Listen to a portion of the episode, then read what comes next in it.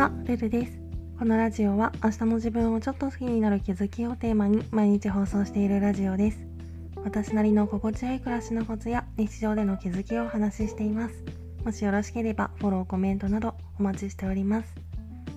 ということで今回は消耗しない予定の組み方ルールというテーマでお話ししたいと思います。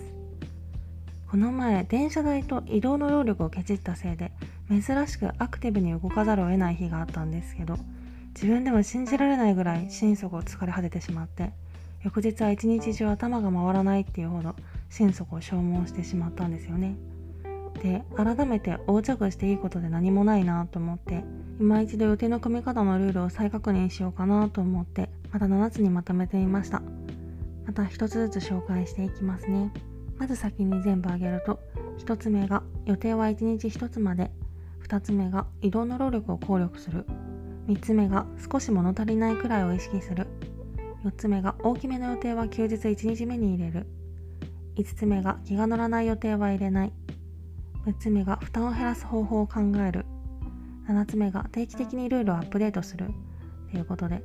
まず1つ目の予定は1日1つまで。っていうのは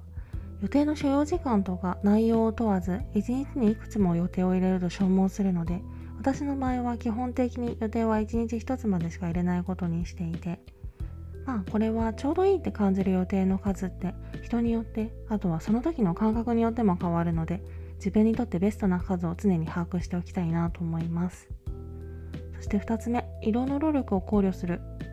移動を伴う予定をこなす時って予定そのものにかかる労力に加えて移動にもエネルギーを消費するのでそこにも考慮して予定を組む必要があるんですよね。できるだけ通勤ラッシュとかで電車が混み合う時間帯を避けて移動ができるように予定を調整するのも大事かなと思います。そして3つ目少し物足りないくらいを意識する予定を組んだ時点でまだ何かできるかもって思っても本当にその余裕が残るかどうかっていうのは実際に予定を終えてみないとわからないわけで約束を伴う予定は少し物足りないくらいにしておいて予定を置いた時点で本当に余裕があればその時にできそうなことを追加するっていうくらいがちょうどいいのかなと思います。そして4つ目大きめな予定は休日1日目に入れる。同じ24時間でも土曜日と日曜日では感覚が全然違うものなのでエネルギーを使いそうな大きめの予定はできるだけ翌日も休日っていう時に入れるのがいいのかなと思っていて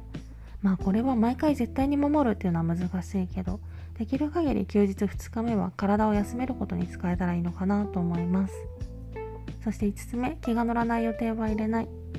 仮に1日1つ予定を入れるルールだったら変に気を使う相手との食事とかそういう本心ではあんまり乗り気じゃない予定を入れてしまった場合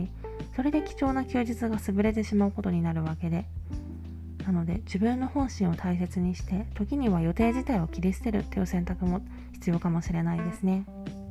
そして6つ目負担を減らす方法を考える。工夫次第で予定の負担を軽くしたりとか予定自体をなくすことも結構できるんですよね。例えば薬をもらうためだけに通院するんだったら病院に出向くんじゃなくてオンライン診療を選んだりとかあとはこれまでお店でお願いしてたヘアカラーとかまつげパーマとかをセルフでやってみるとかそんな感じで負担を減らすアイディアって探せば結構あるものだったりします。